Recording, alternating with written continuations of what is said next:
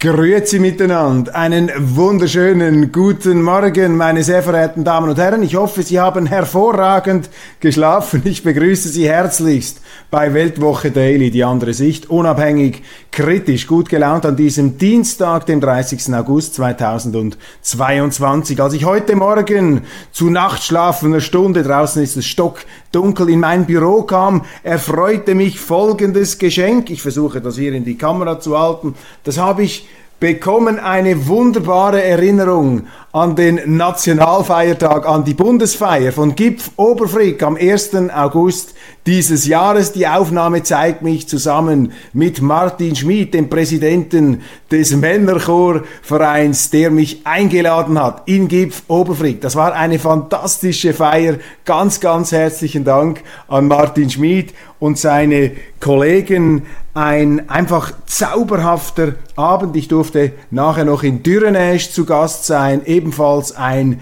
Kraft- Ort der äh, ganz speziellen und exklusiven Art. Also liebe Freunde im Kanton Aargau, ganz, ganz herzlichen Dank noch einmal für die Einladungen und ganz, ganz herzlichen Dank für dieses kreative Geschenk. Das ist eben die Schweiz, meine Damen und Herren, von unten nach oben aufgebaut mit Männerchören, mit Männergesangsvereinen, die Bundesfeiern organisieren und dann auch noch so ein ja, innovatives äh, Geschenk einem zuschicken, eine wunderbare Erinnerung. Roger Köppel, Nationalfeiertag 2022, großartig. Also lieber Martin Schmid, Sie haben mir eine gewaltige Freude gemacht. So, jetzt steigen wir in die Nachrichten ein. Es gibt eine ganze Reihe von hochinteressanten Begebenheiten, die wir, die wir einzuordnen und zu durchleuchten haben. Franz Xaver schreibt mir, guten Tag, Herr Köppel. Ich weiß, Sie möchten nicht, dass in Ihre Körpersäfte hineinregiert wird. Da haben Sie recht. Deswegen greift wohl auch Ihr heutiger Kommentar zur Diphtherie viel zu kurz. Diphtherie ist eine Infektionskrankheit, die von Ungeimpften auf Ungeimpfte übertragen wird. Wieso Aktionäre in CH-Asylzentren sich nicht mit DT-Per-Impfstoff, Diphtherie, Tetanus, Pertussis schützen lassen, ist mir unbekannt. Eines aber ist mir klar, Asylanten sind nicht geimpft, also sollte man sich als Exponierter gegen alle verbreiteten Infektionserreger immunisieren lassen. Es würde mich nicht wundern, wenn unter solchen Bedingungen zum Beispiel auch wieder Pocken und Kinderlähmung eingeschleppt werden. Ihre Dailies finde ich prima. Beste Grüße, Franz Xaver. Ganz, ganz herzlichen Dank für diese Präzisierung. Das war auch der Hintergrund. Ich war selber überrascht, als ich in der Sonntagspresse auf den Titelseiten gelesen habe, dass die Diphtherie über die Asylschiene wieder heimisch wird in der Schweiz. Und Sie haben völlig recht. Warum unternehmen die Behörden, warum unternehmen die Zuständigen nichts, um diese Inf Infektionskanäle zu schließen. Man müsste sich hier einfach gegen diese Krankheitserreger immunisieren. Anbauschlacht in den Alpen, Solaroffensive soll mit dringlichem Gesetz durch die Räte gepeitscht werden. Die ständerätliche UREC will die Energieproduktion höher gewichten als den Landschaftsschutz. Meine Damen und Herren, stellen Sie sich darauf ein, die FDP und die Mittepartei machen es möglich, dass unsere Alpen zugepflastert werden mit Solarpanels. Das wird nun als neues Evangelium der energetischen Rettung der Schweiz gepredigt. Eine Solarschweiz, eine Solaralpenschweiz. Unsere Alpenlandschaften als verspiegelte riesige Sonnenbrillen mit diesen Kollektoren, die die Sonneneinstrahlung in Energie verwandeln, in reinen Flatterstrom, wobei man muss zugutehalten, das ist hier die Überlegung, dass in vielen äh, Bergregionen natürlich äh, diese Solarpanels oberhalb der Nebelgrenze installiert werden. Das ist zumindest die Hoffnung. Aber meine Damen und Herren, ich bin dagegen. Ich bin entsetzt. Ich finde das fürchterlich und das ist auch wieder Ausdruck dieser affektgetriebenen Politik, die wir heute haben, aus dem Bauch heraus, aus der Emotion heraus, Flickwerk, nicht Teil einer überlegten Strategie. Wir predigen hier seit Monaten, die Schweiz brauche einen Stromgeneral, der endlich vernünftige Varianten zuhanden unserer Regierung ausarbeitet, damit wir dieses selbst verursachte Stromloch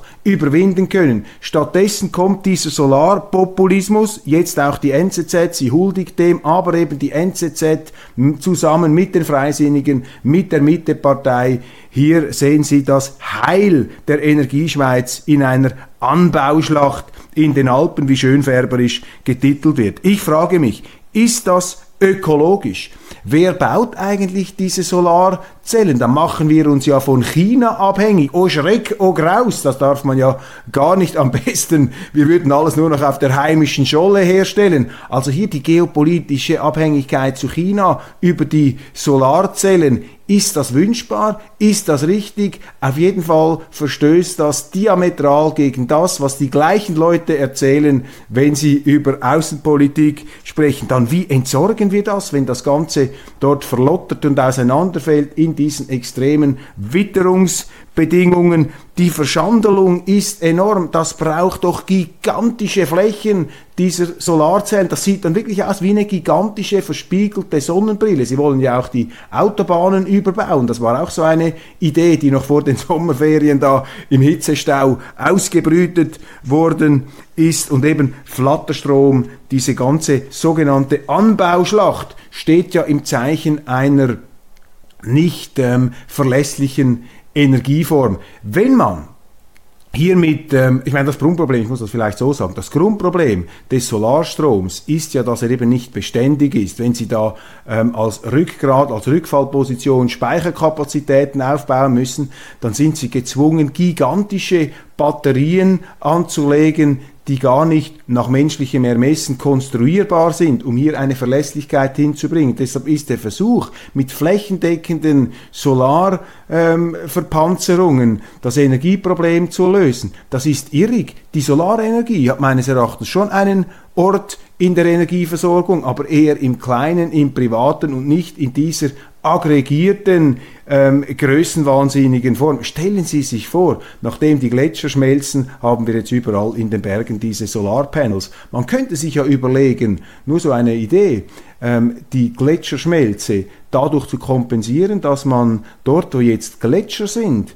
ähm, möglicherweise Staumauern errichten könnte, um die Wasserspeicherkapazität der Gletscher mit anderen Mitteln aufrecht zu erhalten. Das ist nur ein kleiner Gedankenblitz zum Nachdenken. Ich weiß, die äh, Solarprediger und Solargläubigen werden jetzt sofort die Hände verwerfen und sagen, was für eine ketzerische Idee. Das zeigt ihnen übrigens schon, dass wir im völlig falschen Film unterwegs sind. Diese Verspanntheit äh, der Diskussion, dass man es gar nicht mehr ertragen will, wenn einer eine andere Idee bringt, das zeigt, dass wir ein gröberes Problem haben, beziehungsweise dass bestimmte Kreise in unserer Schweiz, auch in unserer Schweiz, ein gröberes Problem mit anderen Meinungen haben.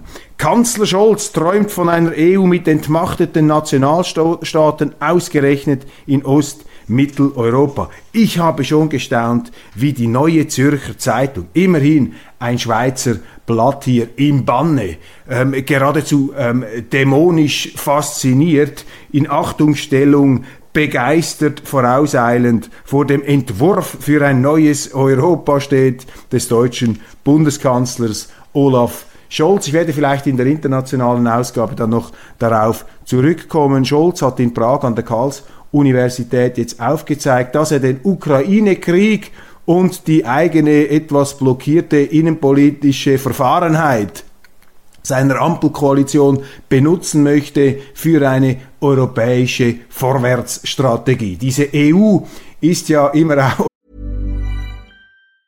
Hey, I'm Ryan Reynolds. Recently, I asked Mint Mobile's legal team if big wireless companies are allowed to raise prices due to inflation. They said yes. And then when I asked if raising prices technically violates those onerous 2-year contracts, they said, "What the f*** are you talking about? You insane Hollywood ass." So to recap, we're cutting the price of Mint Unlimited from $30 a month to just $15 a month. Give it a try at mintmobile.com slash switch. $45 up front for three months plus taxes and fees. Promo for new customers for limited time. Unlimited more than 40 gigabytes per month. Slows. Full terms at mintmobile.com.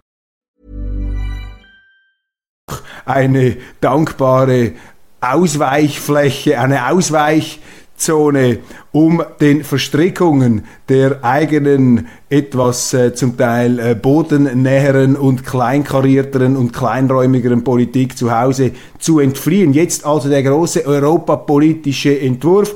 Es geht im Grunde nur in eine Richtung. Superstaat EU, mehr Zentralismus, Entmachtung der Nationalstaaten, ganz klar gerichtet diese Rede gegen die renitenten ostmitteleuropäischen Staaten, vor allem gegen Ungarn gerichtet, vor allem gegen Viktor Orban gerichtet. Man möchte die Einstimmigkeit überwinden, man möchte die EU vergrößern, es ist von 30 bis 36 Mitgliedstaaten. Die, Reden als eine, die Rede als eine Vorwärtsstrategie auf einer sehr brüchigen Grundlage institutioneller Einrichtungen. Die Europäische Union in ihrer heutigen Form ist ganz klar eine institutionelle Fehlkonstruktion, aber anstatt hier den Reißverschluss endlich einmal richtig aufzufädeln, sofern das möglich ist, tritt man bereits die Flucht nach vorne an. Und ich finde es schon sehr bezeichnend, wie da eine wichtige schweizerische Zeitung, vor allem eine wichtige Stimme hier im politischen Mainstream, wie die NZZ, dass sie hier fast jubelnd Titel setzt und diesem Entwurf keine kritischen Gedanken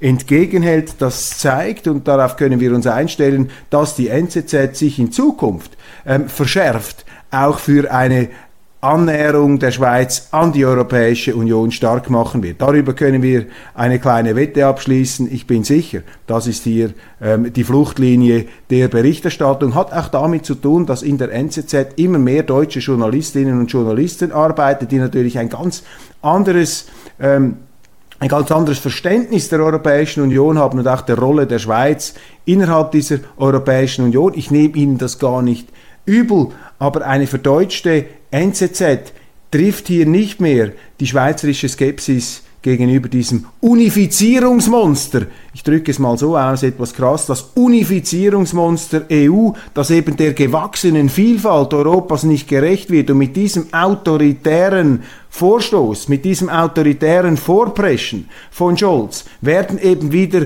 föderalistische, regionalistische Eigenständigkeiten zermalmt und plattgewalzt. Und deshalb kann ich als föderalistischer Schweizer, der zur Kleinräumigkeit steht, small is beautiful, deshalb kann ich dem gar nichts abgewinnen, aber ich sehe da eben schon die Gefahr einer verstärkten äh, EU- Assoziation einer EU-Anbindung, einer EU-Ankettung der Schweiz und ins gleiche Kapitel fällt auch auf der heutigen Titelseite der NZZ. Der Katastrophenschutz macht die EU zur Schicksalsgemeinschaft. Da haben Sie schon die nächste Honigladung, die Ihnen da ins Ohr geträufelt wird. Die EU als Schicksalsgemeinschaft, Entwurf für ein neues Europa. Sie hören schon die Fanfaren und die Trompetenklänge und die Schweiz selbstverständlich, das ist hier mitgedacht. Die muss hier mitmachen, die muss ihre Unabhängigkeit preisgeben, abbauen und ich sage Ihnen, das ist die Argumentationslinie der meisten Medien und auch der äh, allermeisten Intellektuellen in der Schweiz. Deshalb gehen sie auch auf die Neutralität los, ohne es zuzugeben. Passen Sie auf, man bringt die Neutralität immer wieder mit neuen Adjektiven, weil natürlich diese Opportunisten und Populisten, diese Schlangenölverkäufer gemerkt haben, dass ein Großteil der Schweizer hinter der Neutralität steht. Aber ähm, man will die Neutralität eben abschaffen, indem man sie ergänzt durch neue Adjektive, kooperative Neutralität, ähm, aktive Neutralität, aktivistische Neutralität. All das ist im Grunde das Gegenteil der Neutralität, die Abschaffung der Neutralität, aber man will eben nicht, dass das breitere Publikum das merkt. Da wird Schindluderei mit den Begriffen getrieben, ähnliche Schindluderei, wie man das mit dem Begriff der bilateralen Verträge macht auch so ein Zauberwort, so ein Wieselwort in der Europadiskussion, in der EU-Diskussion. Man sagt immer, die Schweiz ist für bilaterale Verträge. Ja, ja, wir sind auch für bilaterale Verträge. Und deshalb müssen wir einen Rahmenvertrag abschließen, der aber genau diesen gleichberechtigten bilateralen Weg aufkündigt und die Schweiz in eine Art Knechtschaftsverhältnis gegenüber der Europäischen Union hätte bringen sollen. Diese Pläne sind nicht vom Tisch, das geht weiter. Und mit solchen Fanfaren, mit solchen Hymnen, mit solchen Arien wird bereits der Bodenteppich gelegt um die Schweiz in dieser sich vergrößernden, bald 36 EU-Mitgliedstaaten einzutopfen. Schon interessant, wie hier die Politiker ähm, diesen Ukraine-Krieg als Hebel benutzen wollen, um ein nicht funktionierendes Vereinheitlichungsprojekt und ich sage institutionell nicht funktionierendes Vereinheitlichungsprojekt voranzutreiben. Neutralität, wir haben das Stichwort bereits fallen äh, gelassen, da auch ein Grundsatzartikel. Ich arbeite mich heute etwas ab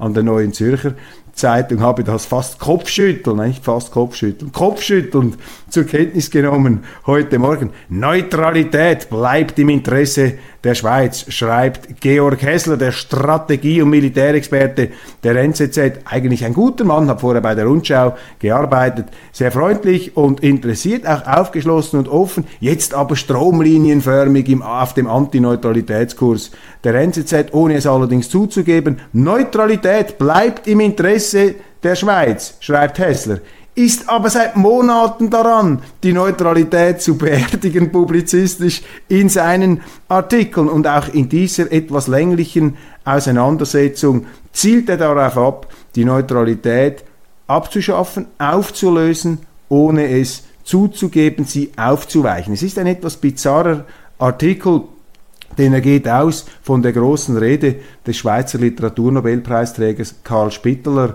der äh, im Ersten Weltkrieg unseren schweizerischen Standpunkt vorgetragen hat, den Standpunkt einer sehr strikten Neutralität. Und äh, Häsler versucht, ohne es allerdings explizit zu machen, uns klar zu, machen, zu, verdeutlichen, uns klar zu machen, warum dieses klassische Neutralitätsverständnis heute nicht mehr gilt, sondern eben verändert werden muss hin zu einer, wie er auch schreibt, natürlich am äh, Gängelband hier des äh, freisinnigen Außenministers Gassis einer kooperativen Neutralität, einer auch NATO-offenen Neutralität. Und da sage ich Ihnen einfach, eine neutrale Schweiz in der NATO ist keine neutrale Schweiz mehr. Das ist eine Schindluderei. Aristoteles hat das schon geschrieben. Wenn in, einer, äh, in, einer, in, in einem Staat die Begriffe ihre Bedeutung verlieren, dann äh, muss man sich Sorgen machen über die äh, innere Verfassung dieses Staates. Und wir sind mal in der Schweiz wieder soweit. Nun, das Positive ist, dass endlich darüber diskutiert wird. So kann man das auch äh, im äh, erfreulichen Licht hier betrachten. Aber schon interessant, wie viel Buchstaben und wie viel Hirnschmalz vermeintliches aufgewendet wird, um den Schweizern anhand des Begriffs Neutralität die Neutralität auszureden. Und da halte ich einfach dagegen. Das dürfen wir nicht tun. Die Schweiz muss an diesem bewährten Prinzip festhalten muss es konservieren, konservativ bleiben, meine Damen und Herren. Wir schaffen doch diese Neutralität nicht ab, die sich in mehreren Weltkriegen bewährt hat, die sich übrigens damals noch nicht als völkerrechtliche Devise, im Dreißigjährigen Krieg bewährt hat, wo nationale Säulenheilige wie Bruder Klaus diese Neutralität in einprägsamen Worten beschrieben haben. Macht eure Zäune nicht zu weit, mischt euch nicht in fremde Händel ein. Das ist immer noch der Kern unserer Neutralität. Alles, was man wissen will, ja, macht eure Zäune nicht zu weit, versucht nicht die Welt zu retten in der Ukraine oder sonst wo oder in Taiwan und mischt euch nicht in fremde Händel ein. Und das ist auch interessant, wie hier die NZZ einfach versucht, uns einzuhämmern, einzubläuen, ich kann diese Propaganda schon fast nicht mehr lesen, uns einzuhämmern, dass dieser Krieg in der Ukraine in irgendeiner Form ein Angriff auf die Schweiz sei und auf ihre Rechtsordnung. Das ist er nicht. Das ist einfach ein Krieg, genauso wenig wie der Einmarsch der Amerikaner im Irak ein Angriff auf die Schweiz war oder der Angriff der Amerikaner auf Vietnam. Ich will jetzt nicht die Amerikaner hier blöd hinstellen. Ich bin ein Befürworter, ich bin ein Fan, ich bin ein großer Bewunderer der Vereinigten Staaten, aber nobody is perfect. Und ich ähm, setze einfach ein deutliches Nein meine Damen und Herren, hinter die Behauptung, die man nun in den Medien mit zunehmender Hysterie, mit einer Anspannung, mit Überdruck zu verklicken versucht, dass in diesem Krieg irgendwo die Rechtsordnung und die Freiheit und die Zivilisationsordnung der Schweiz verteidigt wird. Da sind wir genau im Modus drin, vor dem uns Bruder Klaus gewarnt hat, macht eure Zäune nicht so weit, dann machen wir unsere Zäune sperrangelweit. Da müssen wir aufpassen und äh, ich sehe, mit der Weltwoche haben wir noch sehr viel zu tun, müssen wir noch so, sehr viel Aufklärungsarbeit leisten hier bei den Kollegen der äh, NZZ. Scholz träumt von einer EU mit entmachteten Nationalstaaten. Jawohl, das ist eine richtige Betrachtung. Über Robert Habeck werde ich dann in der ähm, international in der deutschen Ausgabe sprechen. Russlands asiatisches Gewalterbe. Auch diese Schlagzeile hat mich heute angesprungen, da auch im Feuilleton der neuen Zürcher Zeitung. Also wirklich, Sie können keine Seite aufschlagen, ohne dass Ihnen da das Bild, die, die Fratze des äh, russischen Antimenschen vorgehalten wird. Russlands, die asiatische Gewalt, die Gewalt aus der asiatischen Steppe. Ja, ich will das gar nicht äh, verneinen, dass die russische Geschichte auch durch sehr viel Gewalt gekennzeichnet ist. Aber Sie könnten auch einen Gegenartikel bringen. Sie könnten auch die Errungenschaften der russischen Kultur bringen, der Sensibilität, der Romantik. Ich höre jetzt beim Joggen gerade Leo Tolstoys Krieg und Frieden. Ich meine, das ist ein literarisches Monument der äh, obersten Hubraumklasse. Ernest Hemingway hat einmal über den Krieg und Frieden von Leo Tolstoy gesagt, wenn man dieses Buch nicht gelesen hat, dann ist, ihm, dann ist einem ein ganzes Universum verschlossen geblieben. Wir müssen doch aufpassen, dass wir uns hier nicht verrennen in einem Zerrbild, eben in einer Fratze, in einer Karikatur, dass wir uns nicht einreden, dass wir es hier mit einem entmenschten Gegner zu tun hat, der uns eben auch an die Körpersäfte will. Also hier die Propaganda, diese antirussische Propaganda auf allen Kanälen, die äh, ist äh, doch etwas beängstigend. Und wissen Sie, was mir auch auffällt in diesem Zusammenhang? Es gibt viele Leute in der Schweiz, wenn man das sagt, was ich sage, kommt dann gleich reflexhaft der Vorwurf. Ja, aber Moskau einfach da, du bist da der Speichellecker der äh, Diktatur. Ich meine, Unglaublich. Speicherlecker der Diktatur. Ich meine, Entschuldigung, wir Schweizer, uns ist ja schon die EU zu autoritär. Wir wollen ja dort auch nicht dabei sein, geschweige denn in einem Präsidialsystem wie Frankreich oder wie Russland zweifelsfrei eines ist. Ob es eine Diktatur ist, wie jetzt überall behauptet wird, Russland, das kann ich nicht beurteilen. Was ich aber weiß, ist, dass die Ukraine auch diktatorische Züge hat, wenn schon, weil dort werden die Oppositionsparteien ausgeschaltet. Russland ist sicher ein autoritärer Staat, vielleicht sogar ein autokratisch regierter Staat, aber selbst im Westen anerkannte Umfrageinstitute wie dieses Lenovo, ich glaube Lenovo oder Lenada, Levada, bitte behaften Sie sich nicht auf den Namen, Lenovo ist glaube ich die chinesische Computermarke, ähm, diese Umfrageinstitute legen ja dar, dass die Unterstützung, die Unterstützung, die Putin bei der Bevölkerung genießt, noch nie so groß war wie heute. Das hat natürlich auch außerordentliche Faktoren wie einen Krieg, aber wir sollten auch hier etwas selbstkritisch, etwas demütig bleiben. Übrigens eine christliche ähm, äh, Traditionsverwurzelung hier, dass man äh, aus der christlichen Weltsicht heraus, auch wenn man nicht besonders religiös ist, Abstand nimmt von der Annahme, dass man selber unfehlbar sei, dass man da einfach äh, äh, in, in moralischen äh, Dingen wasserdicht urteilt, dass man etwas, ja, bescheiden bleibt, auch in seiner ähm, Einschätzung anderer Kulturen und anderer politischer Systeme. Dann ähm, bleiben wir noch einen Moment hier äh, bei den Medien.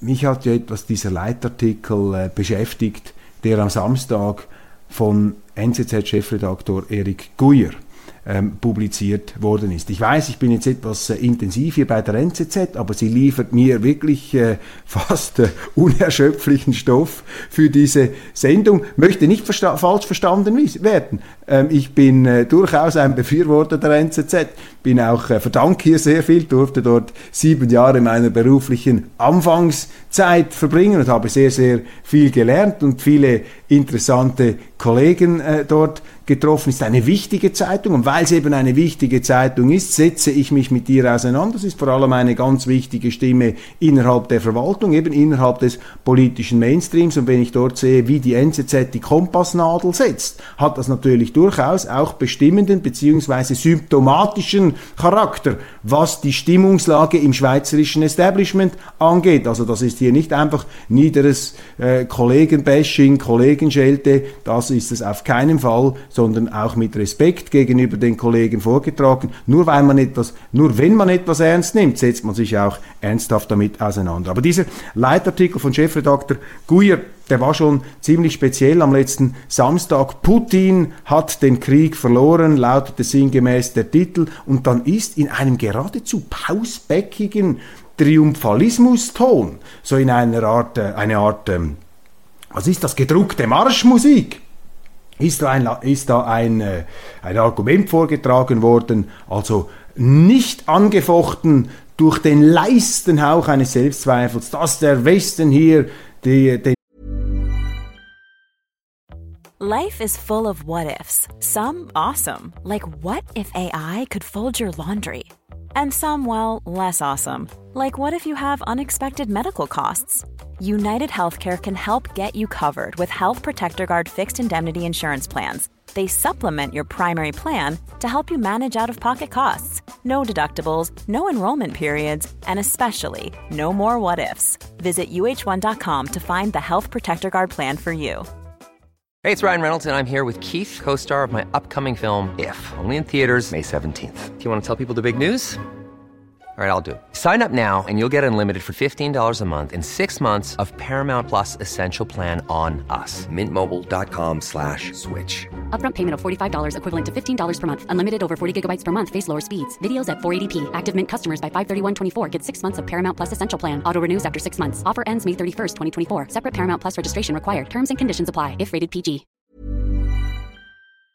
Krieg gewonnen hat. Putin hat sich äh, völlig verrannt, ist am Ende und wir sind auf dem richtigen Weg. Und aus diesen Zeilen hat für mich auch eine Kriegsbegeisterung herausgesprochen, die mir ganz schräg eingefahren ist, meine Damen und Herren. Und ich finde das vor allem für die Schweiz eine ganz gefährliche Tonalität, wenn man sich derart davontragen lässt. Es kann ja sein, dass Putin diesen Krieg bereits verloren hat. Ich sage Ihnen hier aber, das können wir zum jetzigen Zeitpunkt noch gar nicht wissen und schon gar nicht in diesem martialischen Ton da festhalten. Das sagt mehr aus über den Autor, über die Zeitung, als über den Sachverhalt, der erörtert werden soll. Und äh, die NZZ ist eine großartige und auch erfolgreiche Zeitung, aber ich hatte den Eindruck, dass da der Erfolg dieser Zeitung etwas äh, die äh, den Griffel geführt hat, die Hybris vielleicht des Erfolgs, äh, äh, den Griffel geführt hat des Chefredaktors. Und interessant ist, ähm, wenn man die Kommentare liest, die dieser Leitartikel ausgelöst hat und äh, sehr gute Leserkommentare, beeindruckend, wie da die NZZ-Leser äh, sich dazu geäußert haben. Und in sehr vielen Kommentaren habe ich mich wiedererkannt. Das ist jetzt aber nicht der einzige Grund, warum ich einige dieser Leserbriefe vortrage. Nein, ganz einfach deshalb, weil ich sie auch hervorragend formuliert finde. Zum Beispiel ein Wolfgang Kirchner schreibt da, bei sehr vielen Kommentaren und Beiträgen zum Thema fällt mir immer öfter auf, dass das Hauptaugenmerk fast immer nur auf den sechs Monate dauernden unsäglichen Krieg an sich fokussiert ist. Der Hintergrund dieser Intervention Russlands in der Ukraine jedoch bleibt stets außen vor, ohne den aber die gesamte Situation nur unvollständig gewertet werden kann, um für beide Seiten eine langfristig tragfähige Lösung des Konfliktes zu erzielen. Schließlich hatte ja auch der Westen nachweislich nichts, aber auch gar nichts unternommen, um deeskalierend zu wirken. Egal wie lange der Krieg noch dauern wird, er schwächt zunehmend beide Seiten, fordert täglich noch mehr und mehr Opfer und vergrößert nur Not, Leid und Elend. Jedes Opfer ist eines zu viel. Putin hat verloren, Fragezeichen kann man so sehen, auch während des Unternehmens Barbarossa im Spätherbst 1941 wurde auch schon gemutmaßt, dass Russland respektive Stalin verloren hätte. Das sind doch interessante Hinweise. Ich finde auch den historischen, die historische Reminiszenz hier bedenkenswert. Und er hat doch völlig recht, der Wolfgang Kirch. Ich meine, dieser Krieg ist auch mit verursacht worden in der Grundkonstellation, in der tieferen Begründung durch den Westen. Und wenn ich mir vor Augen führe, mit was für abschätzigen Bemerkungen auch die Regierungen in Kiew, unterstützt natürlich, aufmunitioniert geistig, aber auch militärisch vom Westen, wie abfällig sie sich zum Beispiel über die Minsker Abkommen geäußert haben. Diese Minsker Abkommen, die darauf abzielten, den russisch dominierten Gebieten in der Ukraine einen gewissen Autonomiestatus zuzubilligen, wie hier der Kiewer Zentralismus einfach durchregiert hat, dann kann ich mich jetzt einfach nicht sozusagen äh, tanzend und jubelnd ähm, äh, wie, im ersten, wie vor dem Ersten Weltkrieg auf die Seite der Ukraine stellen. Ich sehe da einfach zu viele Fehler. Ich sehe auch die gigantischen Fehler von Putin. Für mich ist das keine Lösung, wenn sie einfach mit Panzern und Artillerie einmarschieren. Ich finde das auch fürchterlich. Das ist eine Untat. Aber Diese Einseitigkeit wird hier sehr schön vom Leserbriefschreiber ähm, dargelegt. Dann Margot Helmers. Der verstorbene Herr Egon Bahr, SPD, hielt 2013 einen Vortrag vor Gymnasiasten über das Verhältnis zwischen Ost und West. Dort der Satz, Egon Bahr, in der internationalen Politik, stimmt natürlich, was er sagt, geht es nie um Demokratie oder Menschenrechte, es geht um die Interessen von Staaten. Merken Sie sich das, egal was man Ihnen im Geschichtsunterricht erzählt. Zitat des großen deutschen SPD-Ostpolitikers, es geht immer um Interessen. So ist es. Es gibt den Spruch, das Hemd ist einem näher als die Jacke. Das gilt auch für Herrn Guyer. Diese Woche tagten in Lindau namhafte Wirtschaftswissenschaftler. Ich hoffe, die NZZ schreibt noch über deren rabenschwarze Prognosen. Die Euroinflation wird noch richtig am Fahrt gewinnen und die EZB, Europäische Zentralbank, hat gar kein Instrument, dem irgendetwas entgegenzusetzen. Die Energie- und Rohstoffpreise werden weiterhin massiv zulegen. Dann gibt es Probleme bei den Lieferketten. Russland hat sicher wegen der Sanktionen Probleme, aber sie werden sich neu orientieren. Aber hier in Westeuropa wird sich eine dauerhafte Armut etablieren bis in die Mittelschicht. Dann Ingrid Reuper. Es kann wohl nur darum gehen, Russland zu schwächen. Sie fragt sich, warum eigentlich engagieren sich die Amerikaner derart massiv in der Ukraine? Es kann wohl nur darum gehen, Russland zu schwächen, indem ein neuer Stellvertreterkrieg geführt wird. Mir tönt noch der Slogan in den Ohren, die Verteidigung unserer Freiheit beginnt am Hindekusch. Und wo beginnt diese Verteidigung in der Ukraine? Wir, und heute beginnt diese Verteidigung in der Ukraine. Wirklich, wir sind ein NATO-Land und die NATO wurde nicht angegriffen. All die Propaganda, die rund um den Ukraine-Krieg und um uns herum ertönt, verstellt den Blick für etwas Wesentliches. Der dritte Weltkrieg klopft an unsere Tür. Meine Damen und Herren, das sind nur ein paar Leserbriefe, kritische Leserbriefe zum Leitartikel von Erik Guyer in der letzten NZZ. Ich streiche das heraus in Würdigung der Bedeutung und der Wichtigkeit der Neuen Zürcher Zeitung für die äh, Entscheidungsträger in der Schweiz. Sehr interessant, was hier dagegen gehalten wird. Dann aufgefallen ist mir ein Interview mit dem Altbundesrat Pascal Gouspin der äh, ein zwiespältiger Politiker ist, sehr beliebt bei den Medien, bei den Journalisten immer noch. Als Bundesrat hat er nicht viel zusammengebracht ähm, und vor allem ist er immer wieder durch charakterliche Fragwürdigkeiten aufgefallen, durch Fiesheiten, ähm, Rempeleien. Zum Beispiel hat er seinen Kollegen Bundesratskollegen Blocher einmal als Duce bezeichnet, als eine Art Mussolini. Ich meine, das sind ganz üble Herabsetzungen die man macht, das ist eben so dieser Moralismus, das sind diese niedrigen Fouls, auch andere SVPler hat er zum Teil auf haarsträubende Art und Weise herabgesetzt, immer etwas seine angebliche eingebildete Superiorität, seinen Überlegenheitskomplex, der vielleicht ein Minderwertigkeitskomplex ist, ausgespielt.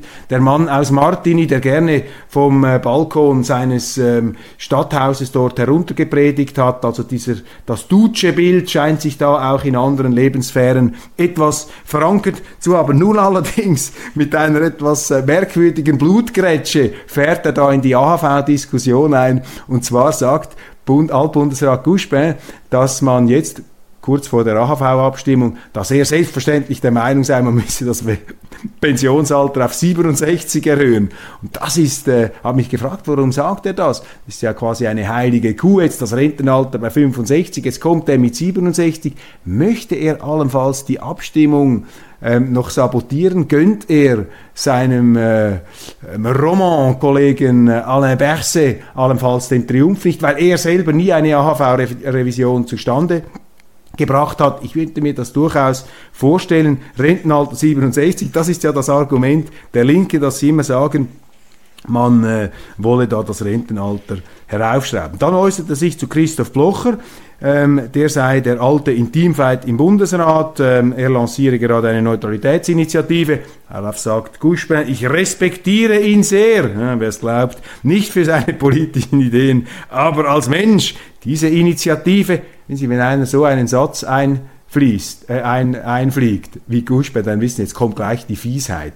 Ich respektiere ihn natürlich Ganz großartig. Nicht wirklich, aber doch in dem und dem Bereich. Und dann kommt's. Diese Initiative ist eine Alterserscheinung. Er denkt, dass er einen Auftrag Gottes hat, den er noch erfüllen muss. Die Sicherung der Unabhängigkeit der Schweiz. Die Idee des Auftrags ist das protestantisch? Ich kann mir schon vorstellen, wie die Journalisten diebisch über den Abwesenden gelacht haben. NZZ-Chef Guyer hat übrigens versucht, in einem Interview mit Altbundesrätin Micheline Galmire aus der äh, Sozialdemokratin das Bekenntnis herauszulocken, dass Blocher ein fürchterlicher Heuchler sei, weil seine Neutralitätsinitiative nur der schlecht getarnte Versuch sei, seine Geschäftsinteressen oder die Geschäftsinteressen seiner Familie in China, in China zu, ähm, äh, zu optimieren aber einfach gedacht, auf welchem Planeten sind wir jetzt? Ich meine, natürlich hat die schweizerische Neutralität nicht nur ein Sicherheitselement, sondern auch ein Wohlstandselement. Dann aber in diesem Bushman-Interview wirklich was den Vogel abgeschossen hat, dann am Schluss folgende Frage, machen Sie sich Gedanken über den Tod? Und dann äh, kommen ein paar philosophische Überlegungen und dann also die entscheidende Frage, soll ihre Abdankung zelebriert werden? Antwort Guschbe muss ich hier zitieren. Ich habe eine klare Vorstellung, wie es ablaufen soll. Eine Prozession soll es sein um den Zentralplatz in Martini herum mit allem Tamtam. -Tam. Auf dem Sarg die Flaggen meiner Heimatstadt und der Schweiz. In der Kirche ein Requiem mit gregorianischen Chorälen. Dann ein Fest für meine Familie und das Volk. Ein Fest für das Volk. Nur schade, dass ich nicht selbst dabei sein kann. Für meine Enkel wird so die letzte Spur des Alten gelegt, aber letztlich werden meine Kinder frei entscheiden, wie man das organisiert. Fast schon wieder bewundernswert, wie hier Pascal Couchepin sein Staatsbegräbnis imaginiert. Eine Art Henri Guisan, eine Art General in einem pompösen Abdankungsfest. Stellen Sie sich vor, was die NZZ oder der Blick schreiben würde, wenn ein Christoph Blocher in einem Interview sich ein Staatsbegräbnis dermaßen ausmalen würde, ich bin sicher, die Schlagzeilen wären klar. Cäsarenwahn. Jetzt hat's ihn vollends erwischt. Der Despot vom Herliberg sieht sich als äh, König ähm, in der Abdankungsprozession unter Chorälen und Kirchengesängen. Aber eben wenn zwei das Gleiche tun, ist das nicht immer das Gleiche. Ähm, übrigens in Belgien gehen schon Firmen bankrott aufgrund der Strommangellage und Alain Berset ist zum zum Heiligen, zur, zum Aushängeschild all jener geworden, die gegen Handyantennen sind. Sie haben das mitbekommen. Er hat ja mit Erfolg eine Handyantenne in seinem Wohnort versenkt, obwohl das entsprechende Bundesamt immer wieder Unbedenklichkeitserklärungen abgegeben hat. Jetzt wird also Alain Berset, der während der Corona-Pandemie auf jeden sogenannten Aluhut und Wissenschaftsskeptiker eingeprügelt hat, jetzt ist er plötzlich zum Idol dieser Handyantennen-Skeptiker geworden. Also in unserer verrückten Zeit gibt es nichts, was es nicht gibt. Meine Damen und Herren, das war's von Weltwoche Daily, die andere Sicht, schweizerische Ausgabe. Verpassen Sie auf keinen Fall unser internationales äh, Programm. Ich freue mich und auf jeden Fall sehen wir uns morgen wieder hier an gleicher Stelle. Mein wunderbarer Teppich, ähm, Schmutzfangteppich abwaschbar, Roger Köppel, Nationalfeiertag 2022, großartig. Mit diesen äh, schönen Erinnerungen an den 1. August äh, verabschiede ich mich für heute, aber morgen sind wir wieder in bewährter Frische, gut gelaunt, noch besser gelaunt dabei.